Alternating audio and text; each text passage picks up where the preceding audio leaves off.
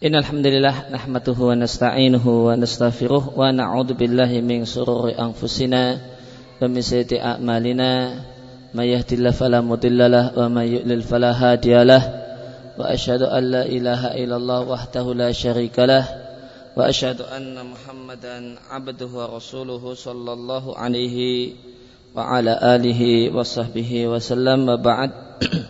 Bapak dan Ibu kaum muslimin dan muslimah jamaah Masjid Al-Hidayah rahimani wa rahimakumullah. Kembali kita lanjutkan mengkaji kitab Riyadhus Salihin min kalami Sayyidil Mursalin karya Al-Hafidh Abu Zakaria Yahya ibn Syarab An-Nawawi Ad-Dimashqi Asy-Syafi'i rahimallahu taala. Kita masih di hadis Abu Sufyan yang menceritakan tentang ketika ditanya oleh Heraklius apa sajakah yang diajarkan oleh Nabi kita Muhammad sallallahu alaihi wasallam. Maka yang di antara hal yang disampaikan oleh Abu Sufyan bahasanya Nabi kita mengajarkan umatnya untuk memiliki sifat iffah yang sering diterjemahkan dengan menjaga kehormatan Dan ifah itu mengandung dua pengertian. Ifah dari kemaluan, eh, sahwat kemaluan dan ifah dari sahwat perut. Kemarin telah kita bahas ifah jenis yang pertama, ifah dalam artian menjaga diri dari zina dan penyimpangan seksual lainnya. Kemudian yang kedua, jenis ifah yang kedua adalah ifah dari sahwat perut, yaitu menjaga diri, menjaga kehormatan, menjaga diri, menahan diri untuk tidak ngemis dan minta-minta.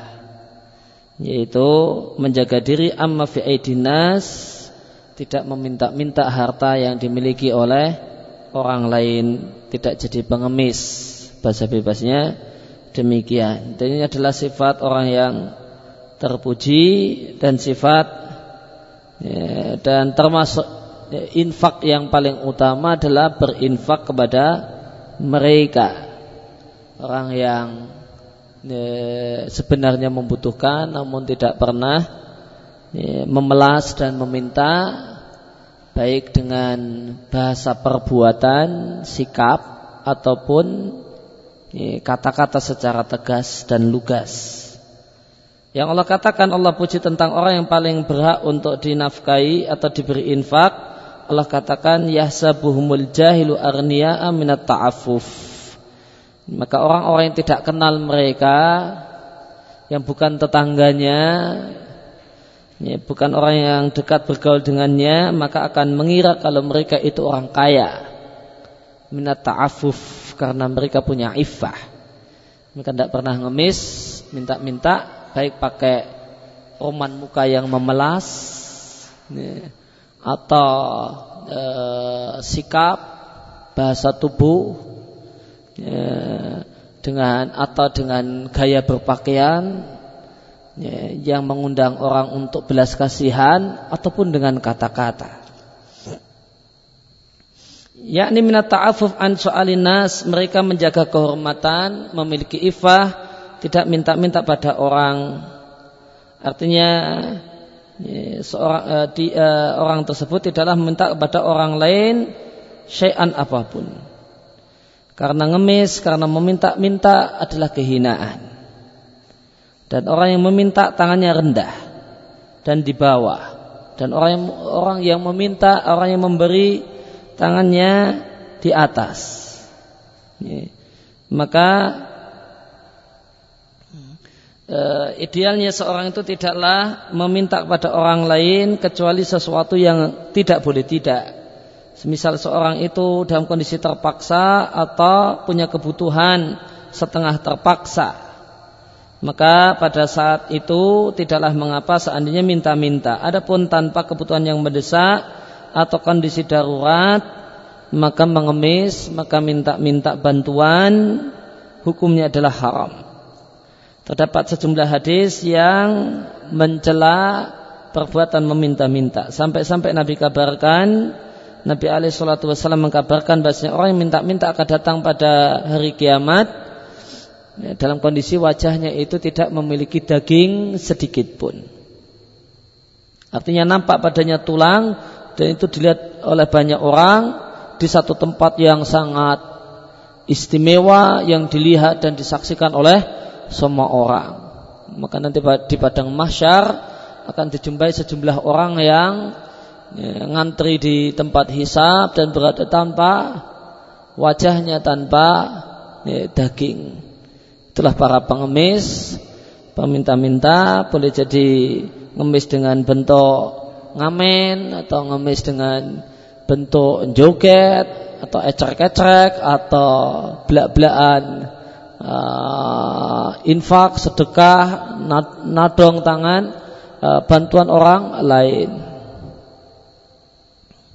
Dan perlu diketahui bahasanya meminta-minta yang terlarang, yang tercela, yang diancam dengan orangnya tidak ya, akan uh, menghadap Allah tanpa daging di wajahnya adalah minta-minta untuk kepentingan pribadi. Ini. Artinya kalau orang itu meminta-minta dalam bentuk proposal untuk kepentingan orang lain, untuk manfaat orang lain, ini ada masjid perlu bantuan, ada ya, kegiatan sosial yang perlu dukungan, maka itu bukan termasuk mengemis yang tercela. Namun itu bagian dari ya, ta'awun tolong menolong uh, dalam bir dan takwa. Karena ada boleh jadi ada orang yang berlimpah harta dan tidak tahu siapa yang berhak dan layak dapat bantuan dan ada orang yang perlu bantuan namun tidak tahu channel siapa yang bisa membantu. Maka menjadi perantara di antara keduanya adalah ta'awun alal biri wat taqwa.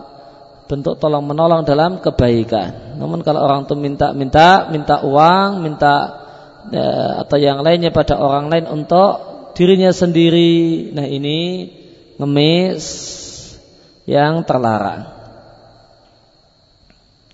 Dan berkaitan dengan masalah tidak meminta orang lain, maka sejumlah sahabat itu mencontohkan keteladanan yang luar biasa. Suma inna sahabat kemudian sejumlah sahabat radhiallahu anhu radhiallahu anhum berjanji kepada Nabi Shallallahu Alaihi Wasallam untuk tidak meminta orang lain apa pun bentuknya. Maka sejumlah sahabat yang semacam ini manakala cambuknya itu jatuh dari atas onta dan dia berada di atas onta maka dia tidak mengatakan pada orang yang di bawah tolong ambilkan cambukku namun dia sendiri yang turun dari ontanya dan mengambil cambuknya ya, maka berkaitan dengan masalah tidak bergantung kepada orang lain kondisi yang paling ideal adalah semacam ini. Tidak meminta bukan hanya harta, namun bantuan. Ya, bukan hanya harta, bukan hanya uang, namun bantuan dan pertolongan. Semuanya yang menjadi keperluan dia, dia bereskan sendiri. Dan ini ada sejumlah sahabat, tidak semua, yang Nabi perintahkan untuk seperti itu. Dan mereka bersedia. Maka ketika mereka naik onta tentu per, yang namanya naik onta onta itu diderumkan terlebih dahulu. Nih, diderumkan dideprokkan kata orang Jawa. Setelah itu orangnya naik baru setelah itu ontanya naik. Nih, itu proses untuk naik onta. Nah, ketika di atas onta ada barangnya jatuh ke bawah. Contohnya Nih, maka sejumlah sahabat ini karena dijanji oleh Nabi tidak minta kepada siapa pun apa pun. Maka dalam rangka melaksanakan pesan Nabi pada mereka tidak meminta apa pun kepada siapa pun. Sahabat ini tidak kemudian ngomong, Mas Mas tolong kita ambilkan Mas ya. Minta maaf ya Mas ya. Namun dia sendiri yang akan mengambilnya dia kemudian menderumkan onta, prosesnya panjang. Padahal kalau dia minta tolong cepat. karena dia telah uh, dipesani oleh Nabi kamu jangan minta apa pun kepada siapa pun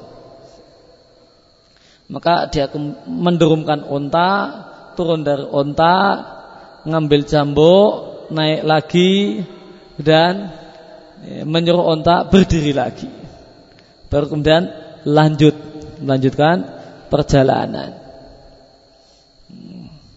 maka ini ya, makom yang paling tinggi kedudukan yang paling sempurna berkaitan dengan masalah meminta ya, maka yang terbaik adalah ya, bukan hanya tidak meminta harta namun tidak meminta bantuan kepada orang lain kepada siapa pun dalam bentuk apa pun yang menjadi kebutuhannya dan dia bisa kerjakan sendiri. Namun ini makom istimewa, makom yang wajib ya, adalah sekedar tidak ngemis-ngemis minta-minta duitnya orang. Kecuali dalam kondisi darurat atau setengah darurat. Dan itu pun hanya boleh secukupnya. Dan perlu diketahui bahasanya sahabat yang dalam masalah meminta itu sampai kedudukannya sebagaimana yang tadi kita ceritakan di antara sahabat yang seperti ini adalah Abu Bakar As-Siddiq radhiallahu anhu. Beliau termasuk orang yang dipeseni Nabi untuk tidak meminta apa pun harta ataupun bantuan kepada siapa pun.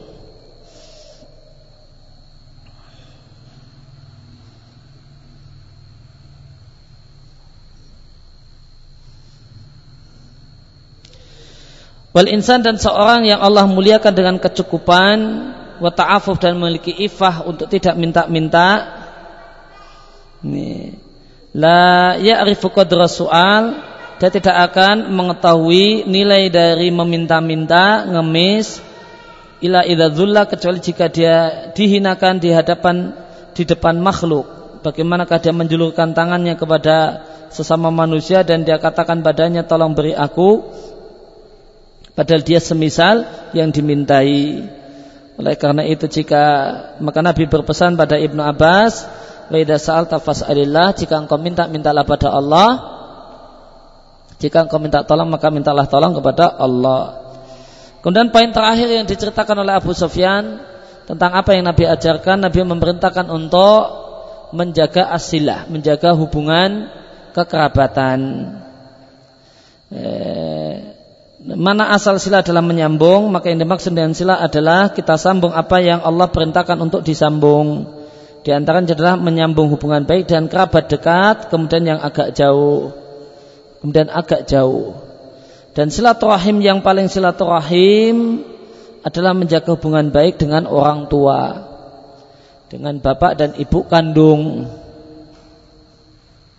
Karena menjaga hubungan dengan orang tua itu punya dua nilai. Nilainya adalah bakti dan menjaga hubungan. Dan kerabat mereka punya hak untuk kita sambung ya, sesuai dengan kadar kedekatannya. Oleh karena itu saudara kandung lebih ditekankan daripada paman dan paman ya, paman kita yang asli itu lebih berhak untuk disambung daripada pamannya bapak alias kakek iringan pamannya bapak. Dan demikian seterusnya fakis al adna fal adna maka semakin jauh kekerabatannya dari kita semakin ya, kurang ditekankan. Nah tentang masalah silaturahim itu terdapat perintahnya dalam Al-Quran dan Sunnah tanpa penjelasan detail bagaimanakah caranya? Ya. Apakah kemudian dengan mudik setahun sekali atau tidak ada penjelasan semacam itu.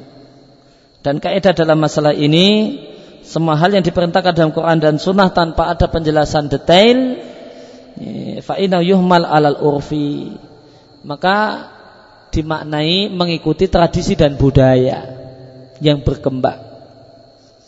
Maka hal-hal yang menurut tarsidi dan budaya itu adalah sudah tergolong menjalin hubungan kekerabatan, maka berarti sudah melaksanakan perintah. Sehingga bentuk real hubungan menyambung hubungan kekerabatan itu berbeda-beda dengan perbedaan person, kondisi, zaman dan tempat. Maka misalnya kita punya kerabat dan dia adalah tidak membutuhkan bantuan kita, dia orang kaya, badannya sehat. Ya, dan engkau tahu dan engkau telah dengar darinya bahasanya dia tidak membutuhkan apa pun, sehat, badan waras, kaya raya. Fahada silatuhu maka menjalin hubungan dengan kerabat semacam ini seandainya kita batasi satu bulan sekali atau satu setengah bulan sekali atau semacam itu maka itulah dan itulah menjalin hubungan kekerabatan di budaya masa kita maka itulah silah itulah menyambung hubungan kekerabatan karena manusia sekarang dalam kondisi sekarang ya, sebagian tidak mutu orang lain. Wa kullu wahidin minhum la yajidu 'alal akhar. Ya, maka masing-masing dari mereka tidak membutuhkan orang lain. Hmm. Maka kalau orangnya itu tidak membutuhkan uh, bantuan orang lain, maka bentuk silahnya semakin longgar. Bentuk silahnya, bentuk menjalin hubungan kekerabatannya semakin longgar karena dia badan sehat, tidak perlu bantuan, tidak perlu perhatian, semuanya sudah bisa dia penuhi sendiri. Ya, ya, maka ya, maka kewajiban untuk ya, berkunjung dan semacam itu semakin longgar.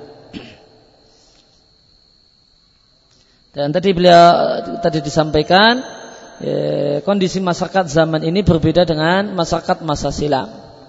Masyarakat masa silam apa-apa ada masalah sedikit butuh bantuan orang lain.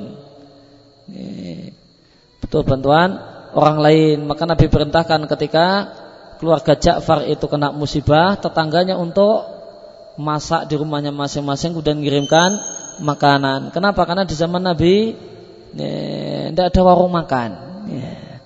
Tidak ada warung makan. Tidak ada orang punya usaha kuliner.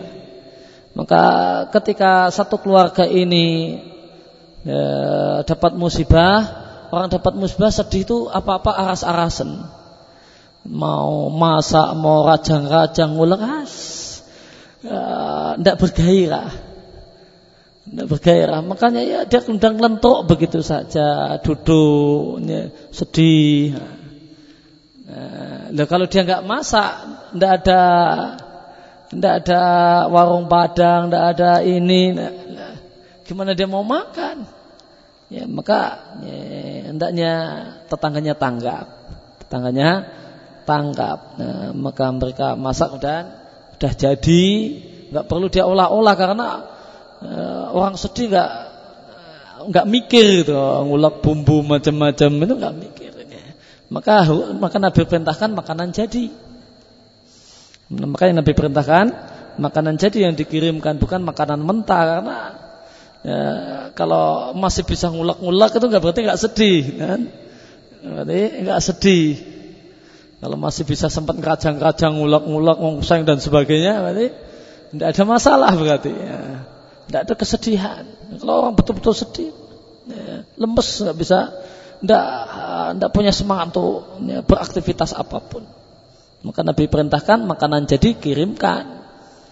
Ya, namun kondisi semacam ini tidak harus ya, di zaman masyarakat yang ya, sebagian mereka tidak membutuhkan orang lain.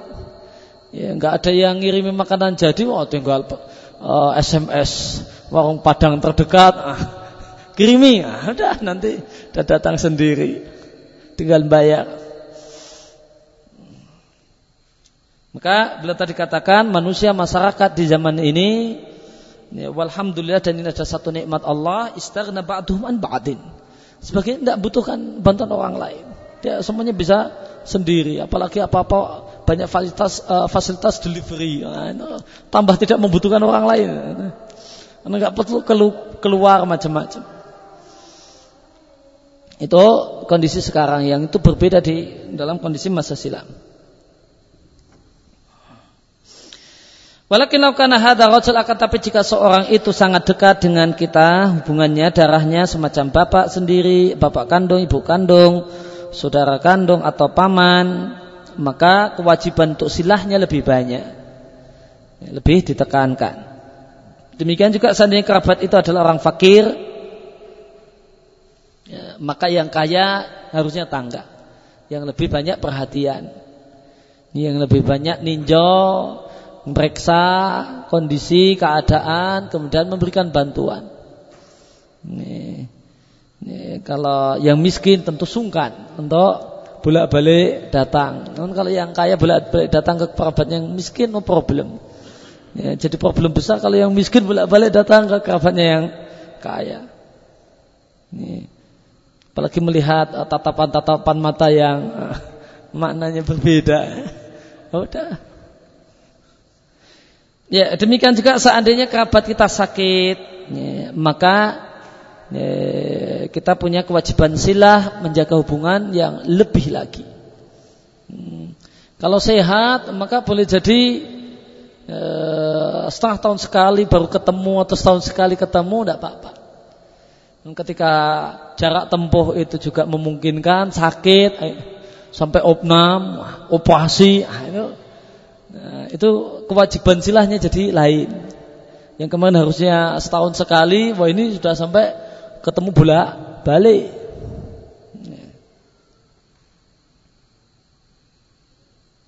Ya.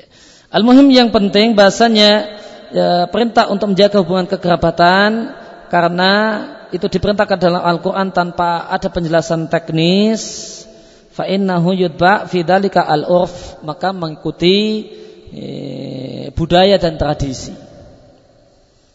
Maka apa eh, budaya dan tradisi? Maka ini berbeda-beda dengan perbedaan perkara poin-poin yang telah kami sebutkan. Perbedaan kedekatan, kondisi orangnya, zaman dan tempatnya. Dan maka yang menurut budaya itulah disebut silah, maka itu silah.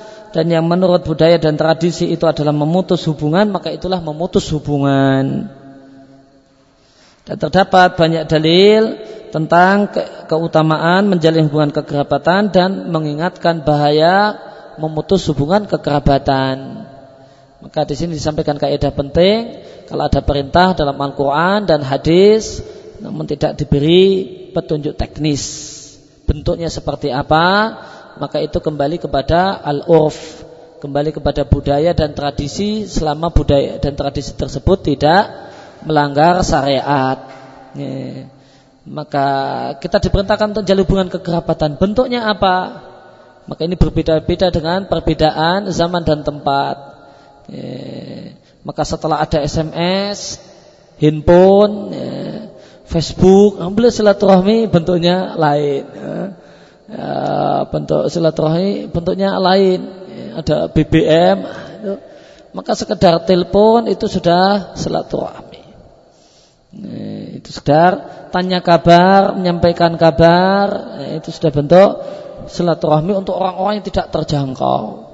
Ini dia di luar negeri, dia ini, eh, maka ini bentuk uh, silaturahmi. maka itu sudah sah menurut urf. Ya. Non untuk orang yang kondisinya terjangkau, ya, maka ya tidak cukup cuma sekedar rajin uh, apa, ya, BBM-an, padahal uh, cuma uh, set, uh, lain kampung, namun BBM-an, namun nggak pernah ketemu. Ini tentu belum ya, belum teranggap menjalin hubungan. Namun ya ketemu perang setengah tahun sekali atau setahun sekali, tergantung masing-masing uruf dan budaya. Ya, di kota beda dengan kondisi di desa. Bentuk menjalin hubungan uh, ya, menjalin hubungan kekerabatan. Ya. Ya, orang desa cenderung ya, bukan orang yang sibuk, maka menjalin hubungan ke kekerabatan tuh ngobrol lama. Nah, itu ya obrolan minimal satu jam. Nah, itu. Di kota tidak bisa, itu ya. 15 menit, 10 menit, ah, udah, udah cukup. Nah, lama-lama ndak ndak diterima deh. Nah, malah yang ditamui juga jengkel ini kok lama banget kan. Ya kalau di desa kok masuk rumah kok cuma 10 menit, wah itu jadi masalah banget juga. Oh, ini cuma masuk keluar lagi kan. Di kampung, di pelosok ini jadi masalah. Ya. Di kota duduk lama jadi masalah. Ya, ya maka uh, bentuk silahnya menjalin hubungan kekerabatannya, menjalin hubungan persaudaraan dan kedekatannya berbeda-beda antara uh, dengan perbedaan tempat, perbedaan zaman, masa kemarin, dulu, masa sekarang. Dan tadi sampaikan juga berbeda-beda dengan keadaan orangnya. Orangnya sehat ataukah sakit. Orangnya miskin ataukah tidak. Ya, kemudian uh, kita uh, masuk ke hadis berikutnya di Riyadhus Salihin, hadis yang ke-57 dari Abu Thabit dan ada yang mengatakan Abu Sa'id dan ada yang mengatakan Abu Walid. Nama aslinya Sahal bin Hunayf. Wa Badri dan beliau adalah veteran perang Badar. Radul anhu beliau menyampaikan sabda Nabi sallallahu alaihi wasallam, siapa yang berdoa minta kepada Allah taala supaya mati syahid dengan kepenuh kejujuran dan ketulusan, maka Allah akan sampaikan orang tersebut pada kedudukan orang yang mati syahid meskipun dia matinya di atas kasurnya dikatakan oleh Muslim. Ya, dan uh, hadis ini yang disebutkan oleh An Nawawi di bab masalah jujur yang yang jadi sisi pendalilan dia berdoa minta pada Allah dengan kejujuran.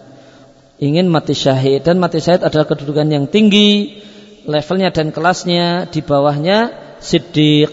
Sebagaimana firman Allah Subhanahu di surat An-Nisa ayat yang ke-69 siapa yang taat pada Allah dan Rasul maka mereka akan bersama orang-orang yang Allah beri nikmat itulah para nabi bawahnya siddiq bawahnya syahid.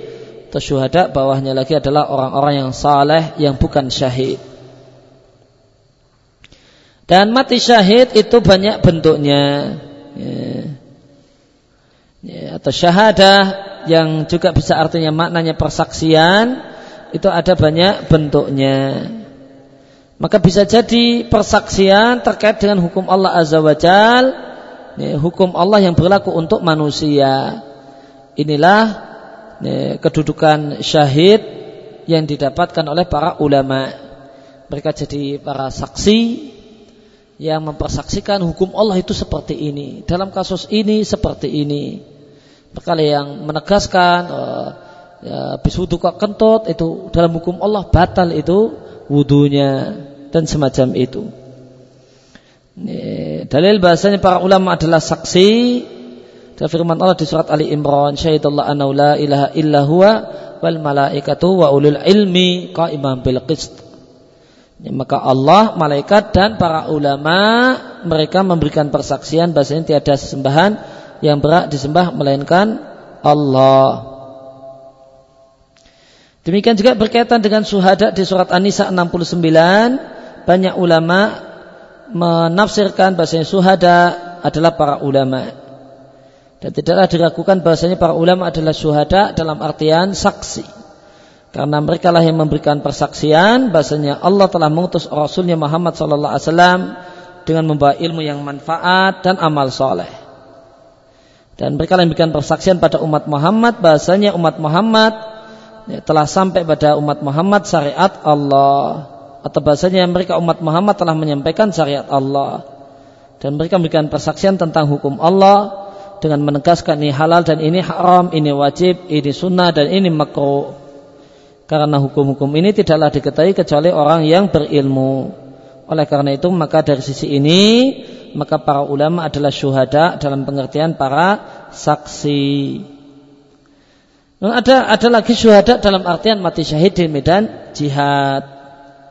Ya, dan ada juga syuhada dalam pengertian orang yang terkena penyakit ya, ya, mayusabu bita'an wal batan ada orang-orang yang mendapatkan musibah dengan ditusuk atau penyakit e, perut atau terbakar atau tenggelam. Ini, atau bitaan di sini maksudnya wabah. Maka al mataun maka orang yang terkena penyakit wabah atau penyakit perut terbakar atau orang yang tenggelam dan semacam itu tergolong mati syahid. Di samping ada mati syahid dalam pengertian terbunuh di jalan Allah. Di samping ada orang yang mati syahid dalam pengertian terbunuh karena membela hartanya, atau membela nyawanya. sebagaimana sabda Nabi alaihi salatu wasallam ketika ditanya oleh seseorang wahai Rasulullah apa pendapatmu jika ada orang yang datang kepadaku dan mau mengambil hartaku unwatan secara paksaan maka Nabi katakan jangan kau serahkan hartamu apa pendapatmu jika dia menyerangku maka Nabi katakan qatilhu serang dia apa pendapat wahai Nabi jika aku berhasil membunuhnya? Nabi katakan dia di neraka. Karena dia adalah orang yang melampaui batas dan zalim. Apa pendapatmu jika malah dia yang membunuhku? Maka Nabi mengatakan fa'anta syahidun. Engkau mati syahid. Dan dia katakan apa pendapatmu jika aku membunuhnya? Nabi katakan dia di neraka. Demikian juga Nabi Shallallahu Alaihi Wasallam juga pernah bersabda siapa yang terbunuh karena membela darahnya membela nyawanya maka dia mati syahid. Siapa yang terbunuh karena membela istrinya yang mau diperkosa atau semacam itu maka dia mati syahid. Dan siapa yang terbunuh dalam karena membela hartanya yang mau dirampas maka dia mati syahid. Dan termasuk orang yang mati syahid adalah orang yang terbunuh dalam kondisi zalim. Yaitu ada seorang yang mendoliminya dengan membunuhnya rilatan. Rilatan itu terbunuh tanpa tahu siapa yang membunuh. Ya, misalnya dia diserang dari belakang langsung mati. Dia mati dan tidak tahu siapa yang membunuhnya. Dan ini adalah serangan yang zalim, maka ini orang semacam ini juga mati syahid. Namun suhada yang paling tinggi kedudukannya adalah orang yang terbunuh di jalan Allah, dalam peperangan di jalan Allah. Sebagaimana firman Allah Ta'ala, janganlah engkau kalian kira orang yang terbunuh di jalan Allah mereka mati, bahkan mereka hidup di sisi Allah, bukan hidup dunia. Non hidup di sisi Allah dalam keadaan diberi rezeki. Mereka gembira dengan anugerah yang Allah berikan uh, kepada mereka berupa karunia-Nya dan mereka pun bergembira dengan orang-orang yang belum menyusul mereka di, uh, yang masih ada di belakang mereka. Tidak ada rasa takut bagi mereka, tidak pula mereka bersedih hati. Mereka bergembira dengan nikmat yang datang dari Allah dan karunia Allah dan sebenarnya Allah tidak akan membuang dan menghilangkan pahala orang-orang yang beriman. Maka haulai syuhada, maka yang dimaksud dengan syuhada dalam ayat ini Ali Imran 169 171 adalah orang yang terbunuh di jalan Allah dengan niat agar agama Allah yang tertinggi. Mereka bukanlah orang yang berperang untuk membela diri, eh, kepentingan diri mereka sendiri bukan pula membe, uh, berperang karena masalah harta. Dan mereka berperang supaya agama Allah ya, lah yang lebih tinggi. Ya, maka bedakan antara berperang dengan diserang. Maka orang yang diserang, ya, kemudian dia membela hartanya, akhirnya mati karena diserang, maka disyahid. Dan orang yang perang ini, motivasi perangnya adalah cuma cari harta ini, atau rebutan harta, rebutan warisan sampai adu golo. Nah, maka ini adalah perkelahian dan peperangan yang tidak ada nilainya. Ya, sangit namanya ini. Uh, mereka mereka bukan berperang karena harta mereka, namun berperang supaya agama Allah yang tertinggi. Sebagaimana sabda Nabi Shallallahu Alaihi Wasallam ketika ditanya tentang seorang yang berperang karena mau unjuk keberanian, berperang karena fanatisme, kesukuan, kebangsaan, dan berperang supaya dilihat oleh banyak orang kalau dia adalah orang yang jagoan, pandai gulat, kan pandai kelahi. Manakah yang di jalan Allah? Nabi tidak jawab, namun Nabi sampaikan kaidah. Siapa yang berperang supaya agama Allah lah yang tertinggi. Bukan dirinya yang termulia. Dan supaya agama Allah yang tertinggi dialah yang berada di jalan Allah. Ini timbangan yang adil. Maka tidaklah uh, curang timbangan yang dibuat oleh Nabi Shallallahu Alaihi Wasallam yang bisa digunakan oleh seseorang untuk menimbang amalnya. Maka siapa yang berperang e, supaya ya, ya, karena tujuan semacam itu yaitu agama Allah yang mulia, supaya agama Allah itu mulia, maka dialah yang di jalan Allah. Jika terbunuh dalam peperangan semacam ini, maka dia syahid. Maka jika mendapatkan ghanimah menang perang, dapat rampasan perang, fa anta sa'id, maka Anda orang yang beruntung. Sebagaimana firman Allah Subhanahu wa taala, "Qul hal tarabbasu bina illa ihdal husnayain." Katakanlah dan umumkanlah wahai Muhammad sallallahu alaihi wasallam, tidaklah kalian menunggu-nunggu kami kecuali supaya kami mendapatkan satu dari dua kebaikan. Mati syahid surga menang dapat ghanimah.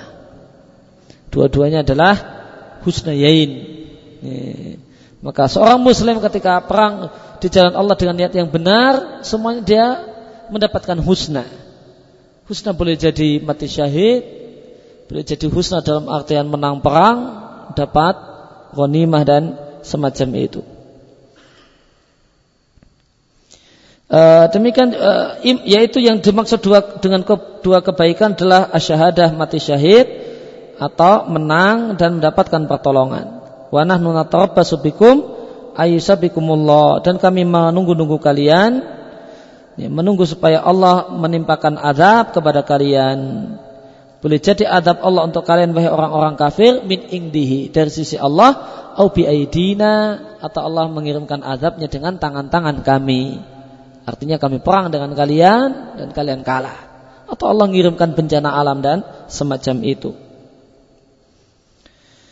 Uh, artinya iman Allah boleh jadi Allah akan menyiksa kalian ya, dan menjaga kami dari kejelekan kalian.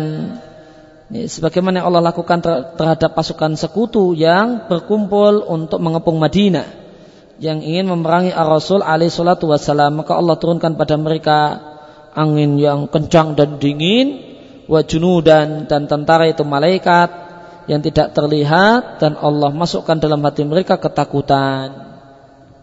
Maka perang Ahzab itu Nabi menang bukan karena usaha Nabi murni karena pertolongan Allah Subhanahu wa taala dengan Allah kirimkan angin kencang dingin yang mencabuti tenda-tenda mereka dan membalikkan tungku-tungku mereka. Dan Allah kirimkan e, malaikat sebagai tentara yang tidak terlihat dan timbulnya ketakutan luar biasa dalam hati mereka. Au Allah atau Allah akan mengadab orang-orang kafir melalui tangan kami sebagaimana yang terjadi dalam perang Badar. Karena Allah menyiksa orang-orang musyrik dengan tangan-tangan Rasul sallallahu alaihi wasallam dan para sahabat. Inilah orang yang berperang supaya agama Allah lah yang mulia, maka dia jika mati mati syahid. Maka jika seorang itu berdoa kepada Allah dengan meminta, Ya Allah aku minta kepadamu bisa mati syahid di jalanmu. Dan tidaklah mati syahid kecuali dengan perang.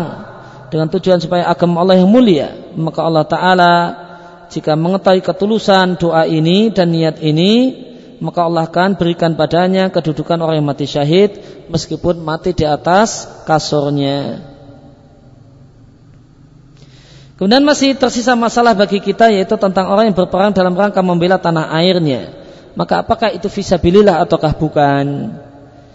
Maka jawabannya jika kita berperang karena membela tanah air dengan menimbang itu adalah e, negeri dan masyarakat di sana Islam itu berkembang, dakwah itu tegak, maka kita ingin menjaganya.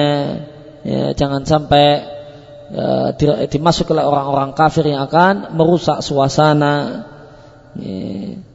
Menimbangkan itu adalah negeri Islam dan kaum muslimin, maka perang karena tanah air semacam ini adalah tergolong visabilillah. Karena peperangnya adalah supaya agama Allah yang mulia. Dan jika seorang itu berperang membela tanah air karena semata-mata tanah air, maka itu bukanlah visabilillah. Karena timbangan yang telah Nabi alaihissalatu wassalam letakkan tidaklah pas ya, untuk orang yang ya, ya, tidak pas untuknya yaitu timbangan yang kaidah yang Nabi sampaikan siapa yang berperang supaya agama Allah yang mulia maka dia di jalan Allah. Artinya jika niat selain itu maka tidak di jalan Allah. Oleh karena itu maka menjadi satu kewajiban untuk memper, seorang untuk memperbaiki niat ketika terjadi peperangan dalam rangka membelah tanah airnya. Hendaklah dia niatkan dengan peperangan tersebut adalah berperang membela negeri ini karena dia adalah negeri Islam dan kaum muslimin.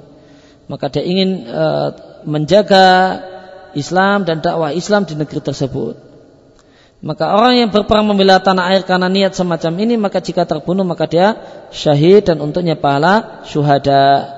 Jika dapat rampasan perang jadilah dia orang yang berbahagia dan untung. Maka boleh jadi untung dunia ataupun untung akhirat.